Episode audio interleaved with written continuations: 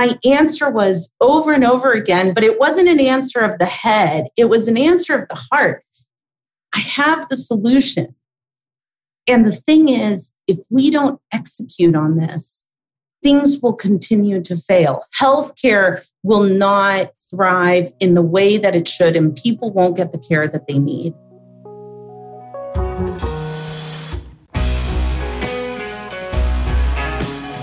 All right, we are here today with Cindy Salas Murphy. Cindy Salas Murphy is the founder and CEO of WithHealth, a San Diego-based company that combines precision health with telemedicine to make access to specialty physicians affordable and immediate. Cindy has more than 20 years of experience leading transformation in healthcare for hospitals, medical groups, and as an entrepreneur with a successful exit. Her outcomes include the growth of a startup to more than $1 billion under management, improved patient safety, quality, service, and growth, while also reducing cost and optimizing productivity levels. Her passions include precision health, improving access to care, destigmatizing mental health, and eliminating health disparities. Welcome, Cindy. Thank you, Brett. Thanks for having me.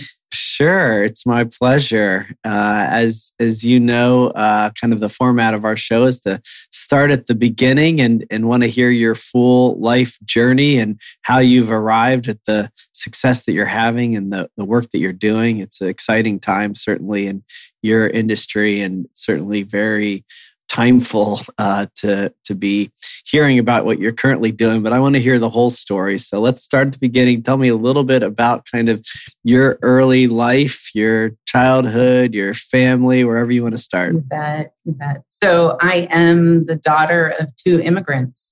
I come from a wonderful family that is very loving and very focused on doing better for themselves and doing better for others. And so it was instilled in me since I was a very, very little child. And my mom had a disability. And so I would see my dad put my mom's pantyhose on every day.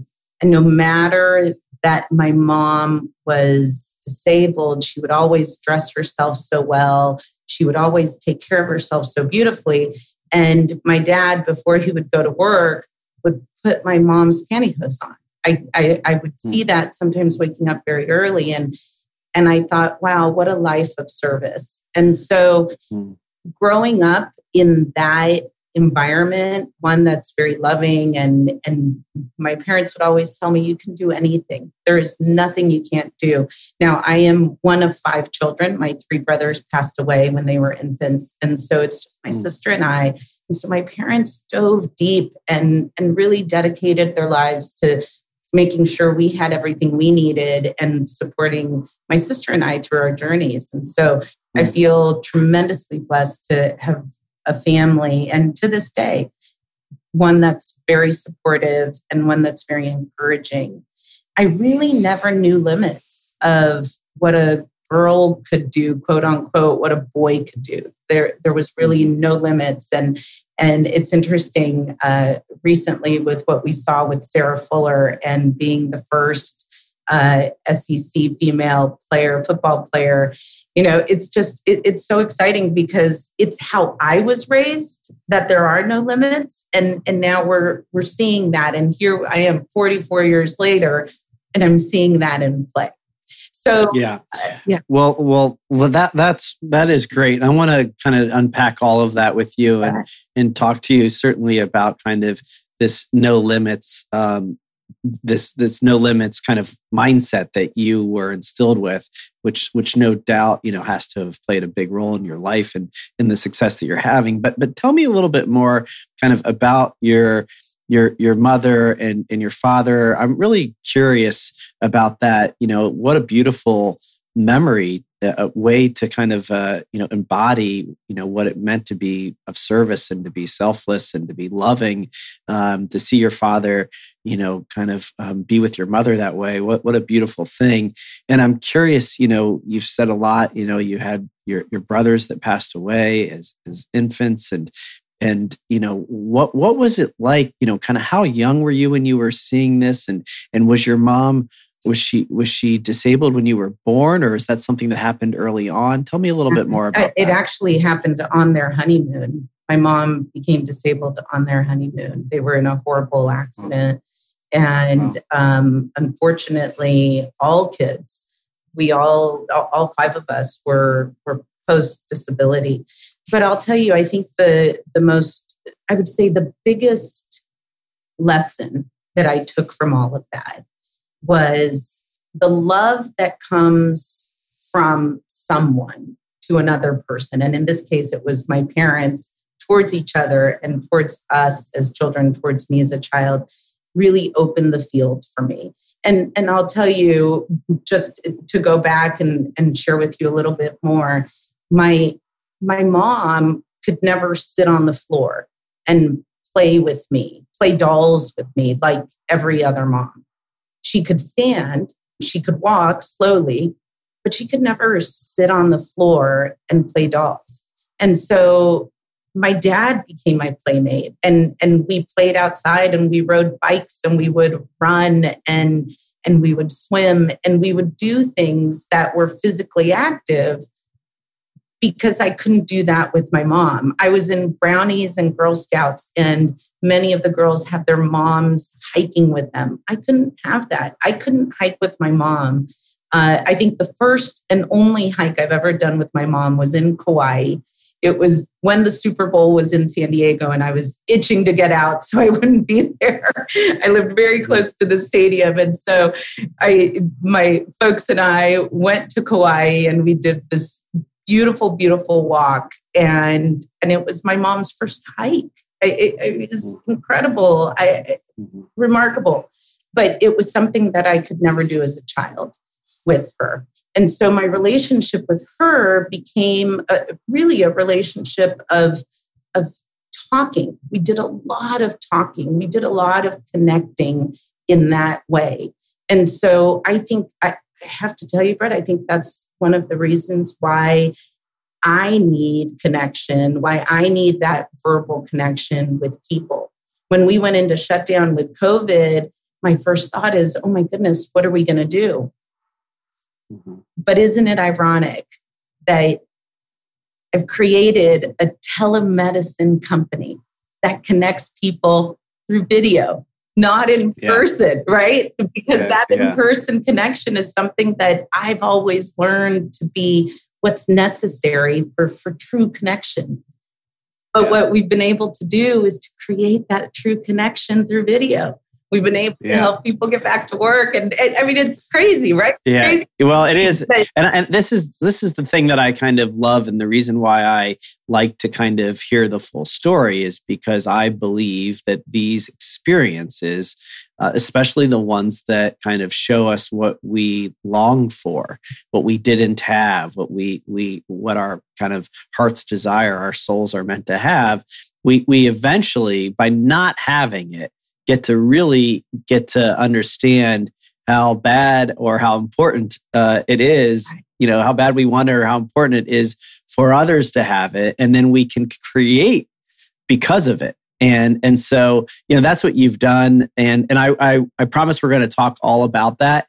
I still want to kind of hear more about kind of this family life, because I do find it to be really, it's really fascinating, and it's really beautiful. I mean, I'm just thinking of the tragedy of the accident, right? And being young and on your honeymoon, and just so I'm imagining just, you know, that time that's so hopeful and exciting, and to have something like that happen, even the courage to then say, I'm still going to have children. I'm still going to create this life that I've always wanted, despite this accident, despite this disability. I mean, what strength? I mean, I don't know. I'm just wondering. I'm curious.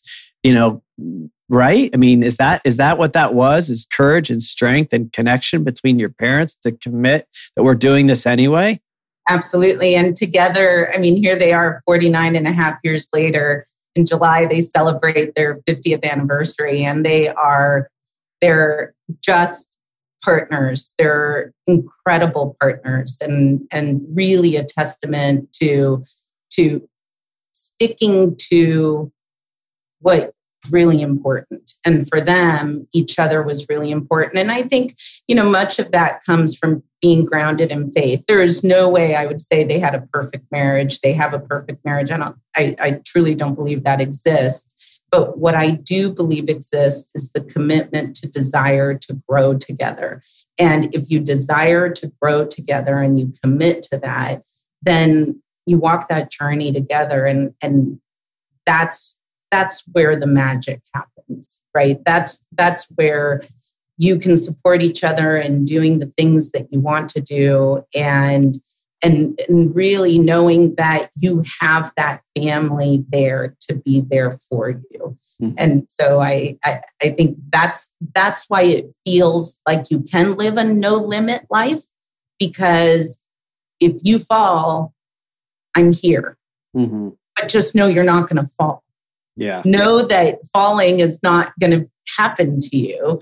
And if you do, we're here. We're here. And I think my mom and my dad saw that and created that for themselves. And they created that for us as a family as well. Mm-hmm. Yeah. And, you know, I get that there was also things that you didn't have, you know, like you said, you know, you didn't have your mother for Girl Scouts and you didn't have your mother to play on the floor. And there were things that she couldn't do.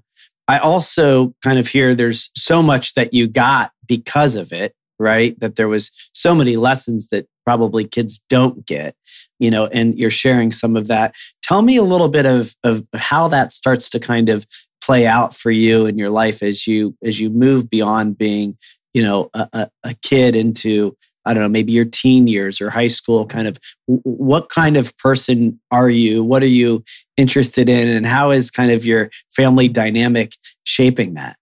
Yeah, well, Brett, something quite tragic happened actually when I was 10 years old. And that is that my dad suffered a significant injury and he was in the hospital for 3 months. And at that point, we didn't know what was going to happen. For all I knew, he was dying. Mm-hmm. And he was my playmate. I was 10 years old and I was losing my playmate. I hadn't seen him. They hadn't let us. He had surgery and it ended up going to this just horrible experience as a child to see your parent go through that. But here, I had my mom who was disabled and my playmate who's my dad and he's gone and what's going to happen? And they finally let us into the hospital. We were crying. My sister and I were just bawling, thinking that he's dying and they're telling us, no, he's going to be okay. He's going to walk again. I mean, it's just this tragedy upon tragedy. And I remember my dad's neurosurgeon. And I remember talking to him, and here I am, this 10-year-old kid, very inquisitive. And I asked him, I said, could you have done anything better so that my daddy could come home sooner? And he said, no, I'm doing everything I can to get your daddy home as quickly as possible. Mm. And I remember, Brett, walking out of that hospital, and that hospital still stands. And I said to my mom, I want to be a doctor. I want to fix medicine. I want to fix people. As I grew up, I realized, you know, through my teenage years, I was really good at science, really good at math, love math. I think it's super fun. And science is like air. What it does is that it gives me new knowledge. It gives me excitement, I'm an explorer, and so it gives me the opportunity to explore things that I don't know. And science is beautiful that way. Is that if you are an explorer, if you're an adventurer, science is beautiful because it allows you to dive deep into a world that you can continue to uncover over and over and over again because so much is changing. And so I thought, you know, I should really be a scientist. This is really what I want for myself. And so through high school, and I was focused on doing that. I enjoyed very much a great high school experience and had a lot of fun through the process. But really, when it came down to college, for me, it was time to hunker down to really set my career in place. And I had the privilege to be funded with NIH money to do research. And so at a very early age, I was able to publish and do work on HIV and oral candidiasis. And so it really was a privilege because it was a time where we didn't know if you'll ever survive HIV. And so I was able to do research on, my first talk was on can you transmit HIV through kissing? And so it was the patients that I worked with, the clinical trial that I was working on, they were all gay males that came to the center to be a part of the study because they were dying, mm-hmm. because their partners were dying. And it was this movement of people that were looking to do better in their most dire of times. Mm-hmm. And so those moments just shape your life forever. Yeah. Yes. And you had seen that even going back to the doctor who's saying, you know, yes, I'm doing everything I can, you know, you're seeing, you know, people really wanting to try to make people's lives better. And that's pretty incredible that at 10 years old, you get this experience, which, you know, by all accounts is really horrific. I mean, you don't know what's happening with your dad. He's your caretaker. You're 10.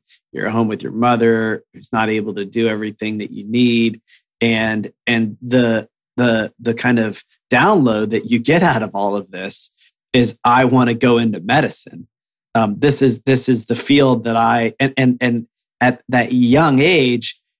And then, you know, what I guess I'm kind of struck by is you then had the courage or the clarity or the, I don't know, there's some kind of strength that you're actually going to do this, that you then go forward with the rest of your high school and college knowing that that's where you're going to apply your studies in your life. You know, a lot of people, myself included, you know, I had kind of hits along the way of, I'm going to do this, I'm going to do that. But then life happens, right? And, you know, maybe other things kind of pull you in different directions, right? But in your case, you stayed pretty focused from that moment on what you wanted to do. Yeah. Right? Yeah.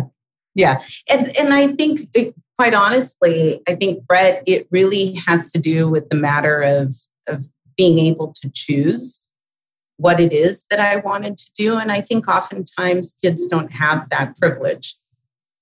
They're mm-hmm. put in a box. They're told you need to do this or this is how things go. I mean, right. We know we don't have to look too far. If you look in Europe, kids at the age of 12 are deciding what their careers are going to be, right? Because they get on a track of which high school they go to, and then which university track they get or not university track.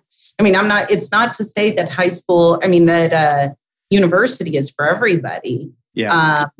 I think that at the right time and with the right desires, I think it's important for people to choose what it is that is important to them, but not everybody has that kind of support. Yeah. And that's the key piece. I mean, you mentioned Sarah Fuller and, you know, kind of the inspiration that she is for many. And, you know, I think that there's, you know, people that say, well, why didn't they get a guy off the men's soccer team? Right. Right. But they actually decided to support women in that way and call a woman up. And then, you know, she in turn has the kind of confidence to say, yeah, you know, why not me, right? And let me go do this. And so what I think is interesting is that, you know, usually society or people like Sarah Fuller aren't there to inspire.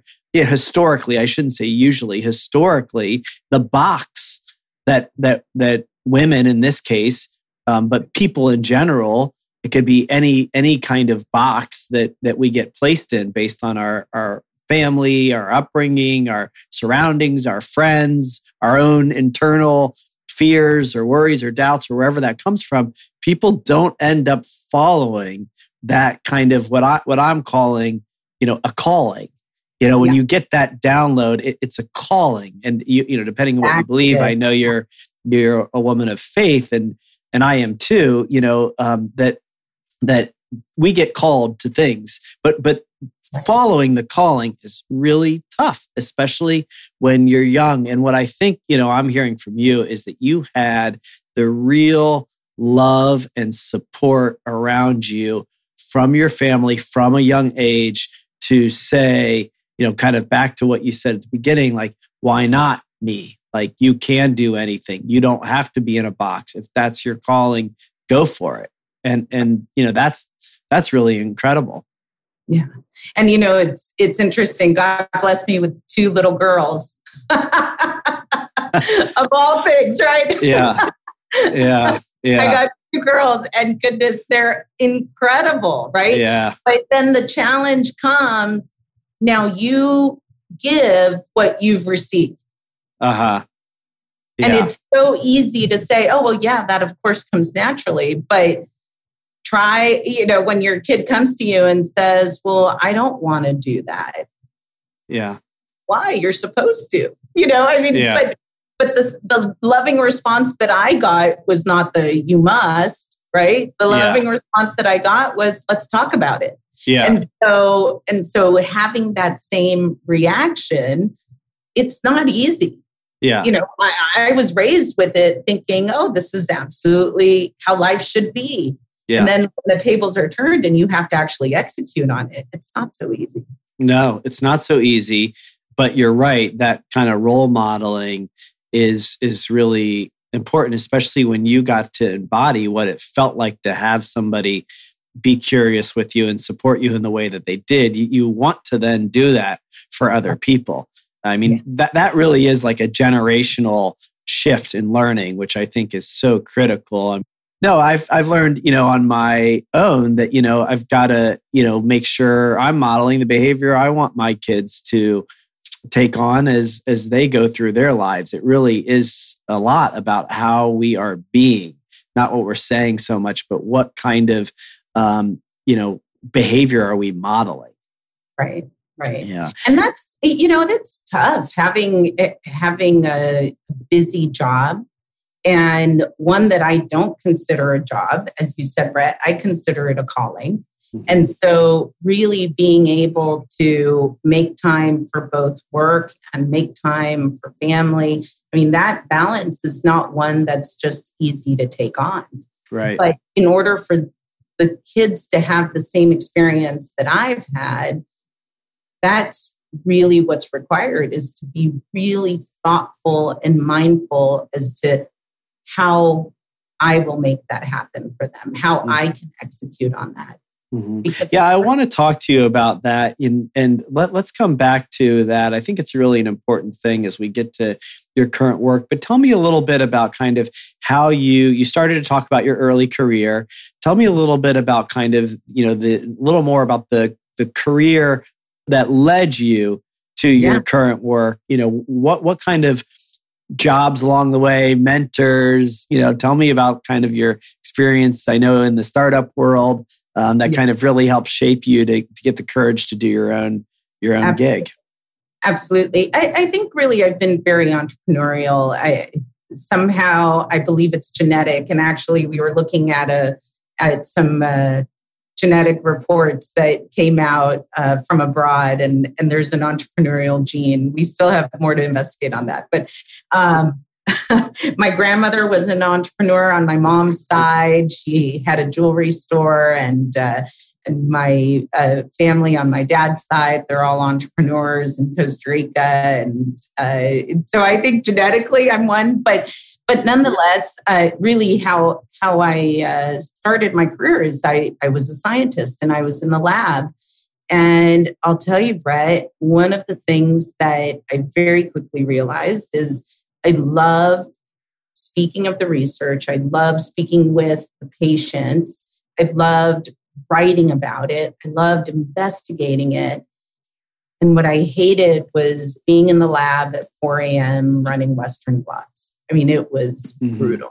Mm-hmm. And so I had a great mentor. And this is, if you don't have one and you're listening to this, get one. It is so critical. And I would say never think of mentors as somebody that is positionally, organizationally. Don't think of org structure. Think about who you see and whose values you admire and appreciate. And that person can become a mentor. You have something to learn from them regardless. So I had this amazing mentor, and she was an MD, PhD, and she said to me, go run a hospital somewhere. You'll do great running a hospital. You understand the clinical side. You love the business. So I went and got my MPH and Health Services Administration. And in the middle of my master's program, I was hired by Sharp Healthcare, and they are an incredible organization. And very quickly, while being there, within a matter of months, I was working on new physician payment models that today are actually being used. They were innovative back then. They were crazy back then, because how dare you think of paying us as physicians? How dare you think of paying us based off of performance? And this is the patient. The patient needs to be compliant. The patient needs to, right? And so by creating this new payment model, I mean, if you think about it, it was the late 90s. And here we are 20 years later, and that payment model is now being implemented across the country. So it's so fun. Fun to see that, right? Yeah, it really is cool. I love, you know, kind of being able to look back in hindsight and seeing these things that, you know, at the time seemed so innovative. They were innovative, but, you know, a lot of innovations come and go, you know, and yes, maybe they're kind of building blocks, but some stick. And it is really kind of fun to be able to look back and go like, wow, like, we were onto something, and now that's the thing. Like, that's the new normal. It's cool. It's really cool. Exactly. Yeah. It's so awesome.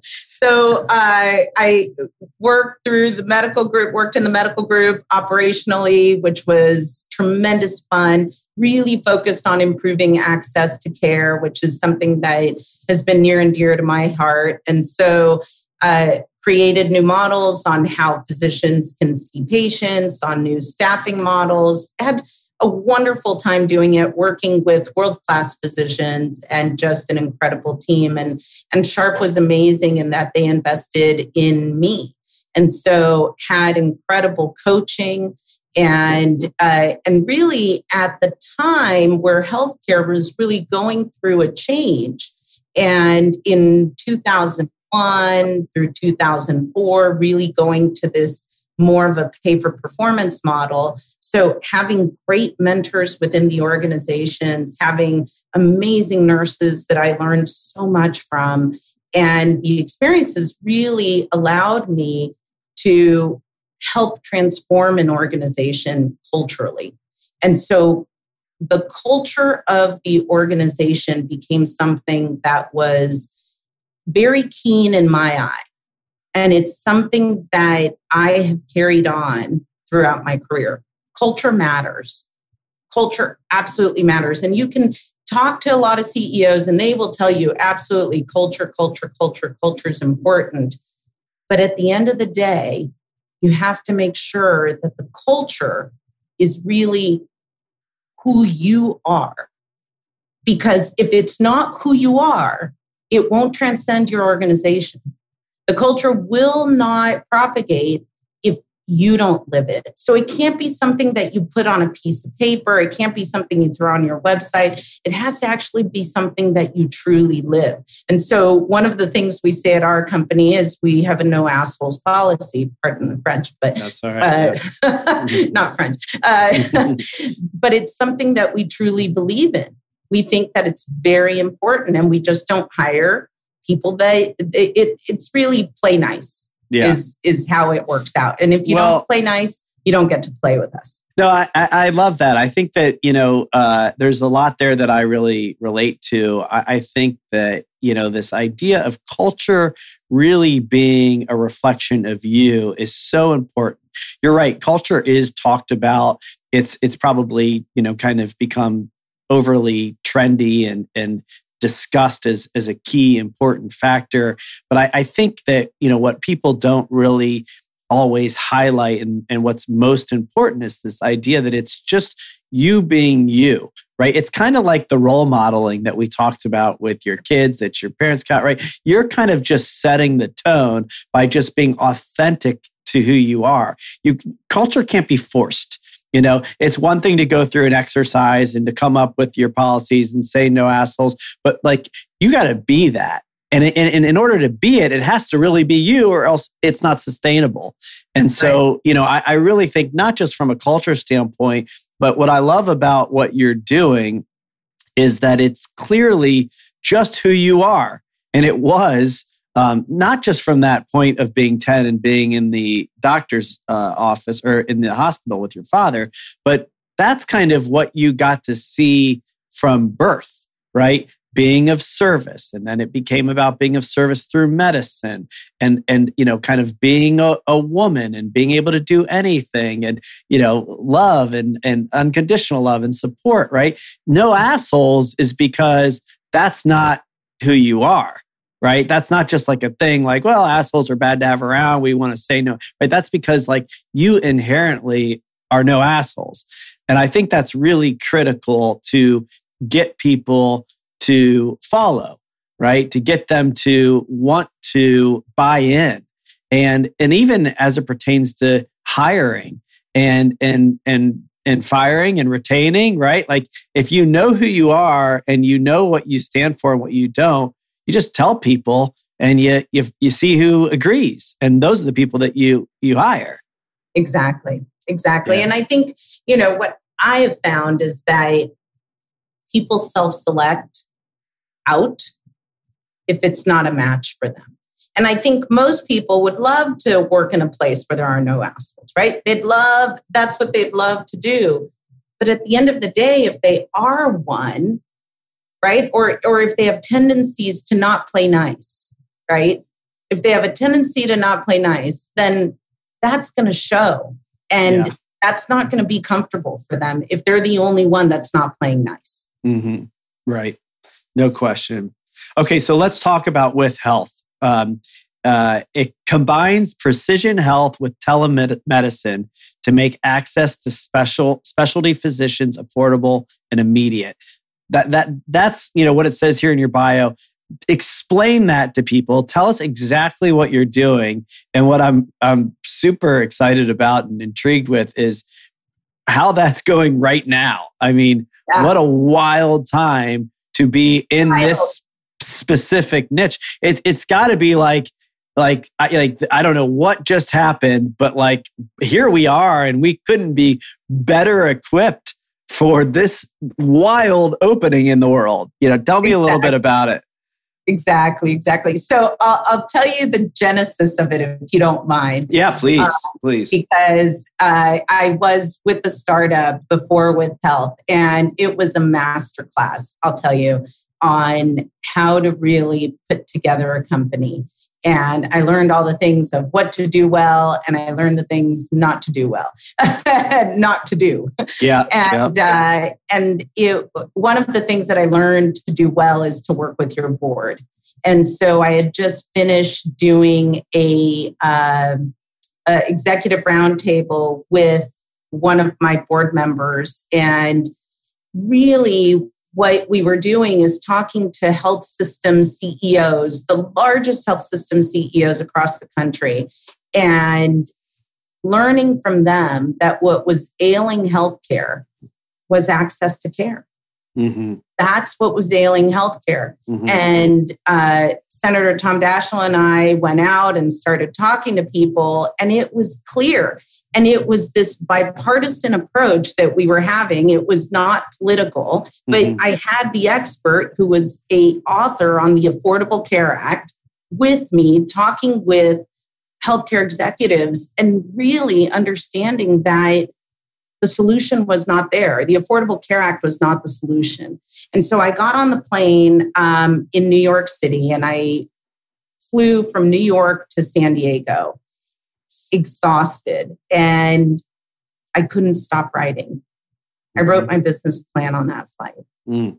And as soon as I got off the plane, I reached out to the smartest people I know, and I started asking them for their input. And I said, blow holes all over this. Mm-hmm. And I'm very privileged to have very smart, entrepreneurial, tech-savvy people in my life because of the work that I've done throughout the years. And so it was remarkable. Everybody that I talked to said, this is unbelievable. So mm-hmm. What is this? So this is precision health is. Wait, I want to pause you just for 1 second before you say that, because I am kind of curious. You know, you're on this flight and you write the business plan, and you write a plan that, you know, consistently everybody says, this is great.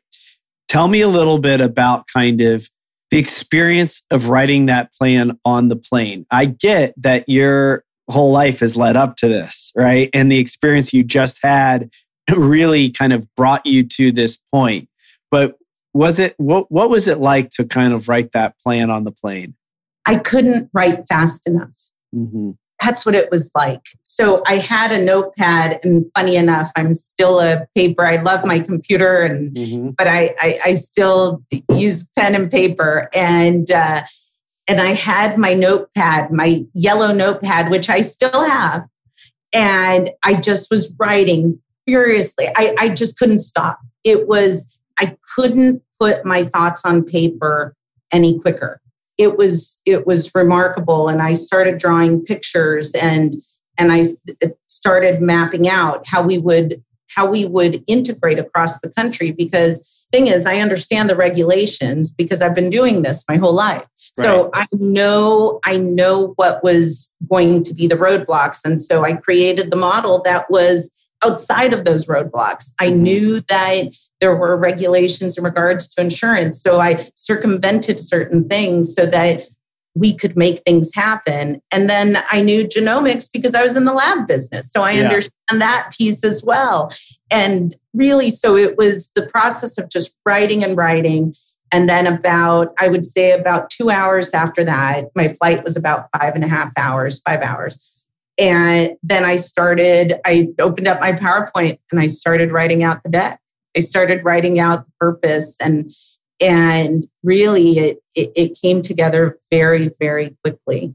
Mm-hmm. It was exhilarating because as soon as I could see the pieces all coming together, I felt like, then what? And so then it would come together, and then it was the then what? And so I kept asking myself what comes after it. Uh-huh. And so I think really, Brett, I think what was most critical in that point is that I put myself in the patient's shoes. I didn't put myself in the shoes of an entrepreneur. I put myself in the shoes of the patient experience. So that was a skill set, I think, that truly helped me build this model, because I didn't start with the financial end in mind.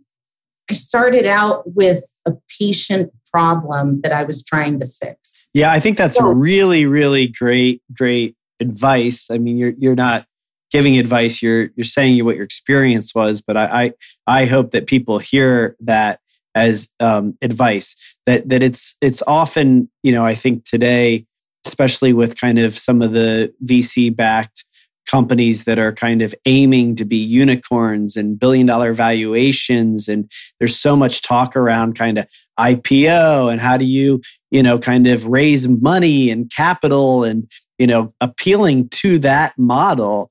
What I think you're saying is you are starting with a problem that somebody else has. It might be a problem that you've experienced, which is okay too, but there are problems that you're trying to solve. Even if it's for you, it's not just you. It's you're one of many, you know, in your case, you know, an enormously large market that are having a problem and you want to solve that problem. And I think it's okay to talk about how that might end up creating real wealth and sure. Right? But it starts with what problems am I solving? How can I solve important problems that would be really helpful to a lot of other people? And if we do that, then sure, a lot's going to come from it.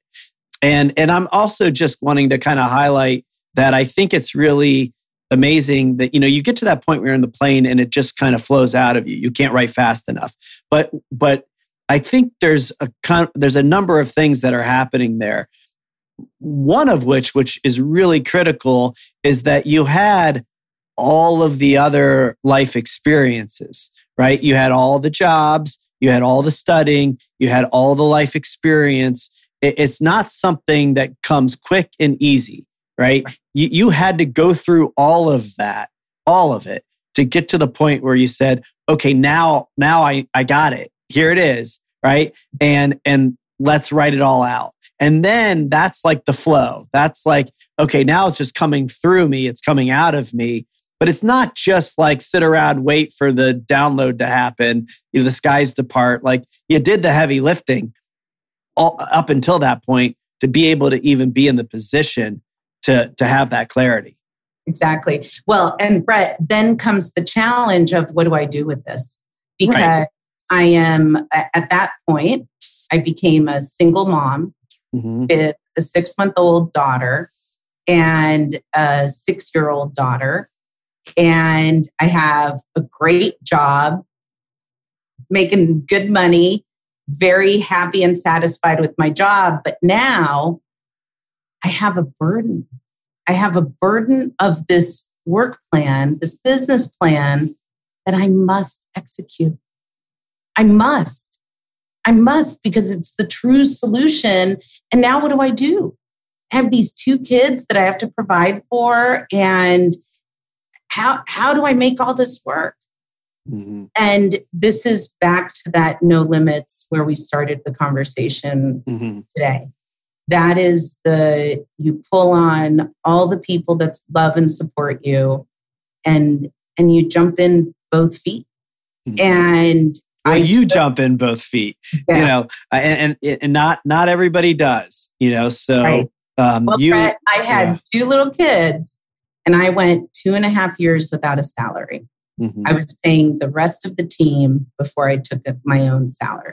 Mm-hmm. And that I felt was really important because it really is, for me, it was critical, but I'll tell you, it's scary. Yeah. It is scary. And even members of your own tribe, if you will, may say, well, when are you going to get a job? When are you going to get income? Sure. How are you doing this? Oh, yeah. Scared? Right. Aren't you worried? Aren't you? And, right. and you should, maybe even worse than that. It's maybe, why isn't she? And she should be. And, you know, what's right. wrong? I mean, it could come in a number of different ways. Exactly. And you know what, Brett? My answer was over and over again, but it wasn't an answer of the head. It was an answer of the heart. I have the solution. And the thing is, if we don't execute on this, things will continue to fail. Healthcare will not thrive in the way that it should, and people won't get the care that they need. And so for me, it was a mission. It became this incredible mission to carry this out and knowing, you know what, things are going to be okay. Financially, things are going to be okay. And I saw my bank account keep going down. And, you know, you have your obligations and here it goes down. But at the end of the day, you know, you're doing the right thing. Yeah. So no fear, all in because you're doing the right thing. Yeah, wow, that is awesome. Okay, let's talk about what it is. Tell everybody what is it that you're doing and you know, kind of how is it going right now? So Brett, WithHealth is really put together to solve access to care. It's to make healthcare affordable and accessible for everyone. And so our model is a membership model. It's a flat rate to join, an annual fee, and then your doctor's visits are $25 to $85, all medical specialties. That's it. Mm-hmm. No insurance. You don't have to submit prior authorizations. It's all flat rate, $25 to $85. That's it. Mm-hmm. You can see a cardiologist when you want it, no prior authorization, no referral. It's when you want it, when you need it, $25 to $85. That's it. It's all about access to care. So how do we do that? We've built some enablers. And so the enablers that we've built, including our intellectual property, the genesis of our intellectual property are those enablers. And mm-hmm. so the WithHealth digital twin, which allows us to really take a view of you, Brett. So we're able to take your health information, including your genomics, including your health history, and we're able to assemble the picture of your total health so that you can see a physician cold. Mm-hmm. You don't need this referral from one doctor to another. You don't need one visit after another visit after another visit. You can do it all together because we've been able to put all of your information. And so it changes the experience for the physicians. The physicians are actually able to do what they want to do, which is practice medicine and not spend 11 minutes per visit charting. They're mm-hmm. able to spend that time talking to you, creating a plan with you on how you can improve your health and address what ails you today, but not just address that symptom, take care of you from a holistic approach. Mm-hmm. So we really are a comprehensive approach. It's not just a one and done. We're not your traditional telemedicine company that treats the itises, the conjunctivitis, the bronchitis. Mm-hmm. It's not that. We are a comprehensive model that has primary care, psychiatry, cardiology, rheumatology. We span the gamut on all of the medical specialties. Mm-hmm. Wow. And you know, what I'm struck by is just how simple you make it, you know, and how simple it sounds. I mean, it's not, you know, there's a lot of complexity to doing what you just described, right? Yeah. I mean, incredible amounts of complexity. But at the end, the product, the user experience seems so simplified that, you know, this part about making access affordable and immediate. You know, that's really the brilliance of this, is that it's been so simplified for the user that it is affordable and immediate, right? Right. And you don't have to go through all these hoops with your insurance company. It's just immediate. Yeah. You know, things happen. You may have an aunt that suffered a heart attack, and here you are sitting at the dinner table going, well, what's my predisposition? Should I be concerned mm-hmm. about having a heart attack? I've never had a cholesterol screening. Should I have a cholesterol screening? Mm-hmm. And these are questions that you ask. Well, what happens is, you ask those questions, but then you have to try to figure out how to schedule an appointment with your doctor. When can you get in? How about having an experience where it feels like you have a doctor in the family? You go to your phone and you get on with your WithHealth doctor and you're able to have that conversation from the dinner table. Yeah. And then how about being in the telemedicine business when COVID hits? I mean, come on. Here's the thing, Brett. When COVID hit, we serve proudly our American Indian Alaska Native clients. We have a lot of those as well. And being of service to them was remarkable because they completely shut down. So having that opportunity was great.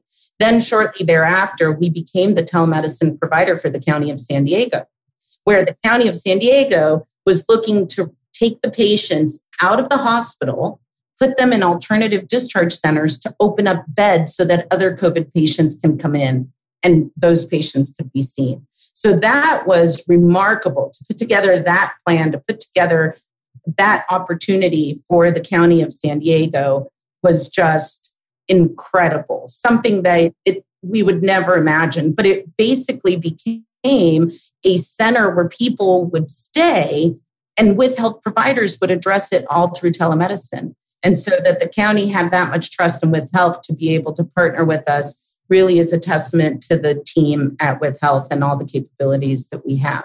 So I'll tell you, Brett, shortly thereafter, we got approached with, we sell to employers, that is our primary market. And the employers were asking for help on how do we get back to work? Things are getting a little better. How do we get access to care that way? And you know what became the access question? Testing. Testing became access to care. That care has been very difficult to get. Yeah. Because testing takes so long, testing takes forever. This is unreal. I can't get a result for 7 days. Well, guess what happens after 7 days? You've been shedding, right? I mean, it really is a problem. And so what we did is we put together a model that would support workplace safety. And so we disseminated that model across employers all across the US. And then we got tapped on the shoulders by productions. And so now we work with some of the top production houses, all household names, things that are on your computer, and we're able to support them being at work. And so access to care means that these productions can't be at work if they don't have testing. You can't do a movie with a mask on. Yeah. Yeah. So you have to have that testing. You have to have that available. So we stayed true to our mission, which is access to care for all. And what is that access? That access is testing. So we set up laboratories inside of production studios to be able to support their testing needs. And now we've been able to support thousands, and we support thousands every day through that process. And we're helping people get back to work, do it safely, and access care when they want it, when they need it. Yeah, incredible. And I love just kind of how this now like is this explosion of creativity and innovation and outcomes, right? Yeah. That really is kind of the culmination of your whole life. And I really appreciate hearing that journey, that story. I mean, it's really a very good one. And you know, everybody's got a story. Everybody's life journey has a purpose. And that's the point of this podcast is for people to hear how you've really used it and how you can really use it to serve you and create from that place and create in abundance, which is exactly what you're doing. So thank you. Thank you for being here. Any kind of final thoughts, any other information you want the audience to know, where to find you, anything else that you're up to that you want to make sure you share with our audience? Sure. A couple of things, actually. So the first thing is believe. And that is, if you believe it, truly believe it, not in your head, but in your heart, you can accomplish it. So belief is really where it all begins. And if you believe it, you can manifest it. There is no question about it. It is absolutely possible. And it's like I say, it's the story of my life. I celebrate Christmas, and you can plug in whichever holiday you celebrate, but I say it's Christmas every day at WithHealth. And I'll tell you, pick up the phone, call a WithHealth employee, they'll tell you the same thing, because it really feels that way. You see the miracles that happen every single day. And so I think belief is the most important thing. And if I can share anything at all, is that if just have a practice of quieting your mind, knowing what you believe in, and just believe that that itself can occur, and it will. And then the second thing is follow us. Follow us on Facebook, follow us on Instagram, follow us on Twitter. We'd love to hear your thoughts. We'd love to hear what your needs are. We're customizing every day. And so please reach out to us, info@withhealth.com. You can always look me up on LinkedIn. I'm active on LinkedIn. Happy to connect with you, have a conversation. If you're looking for a mentor, I'm happy to point you in the direction of some amazing mentors, some amazing coaches as well. But I think it's super important. Find somebody that you admire, whose values you're aligned to, and keep a connection with them, because I think that's very important. Well said. That's really wonderful. Cindy, thanks again. Really appreciate you being here and having an opportunity to hear your story. Thank you, Brett. I appreciate it. Super fun. Thank you for listening to the Gravity Podcast. Please subscribe to the show at Apple Podcasts, Spotify, or wherever you listen to podcasts. To learn more about the entire Gravity Project, please go to gravityproject.com. Please check out the podcast on Instagram at The Gravity Podcast. Music heard of the show is provided courtesy of Kyle Lamoro and Oliver Oak.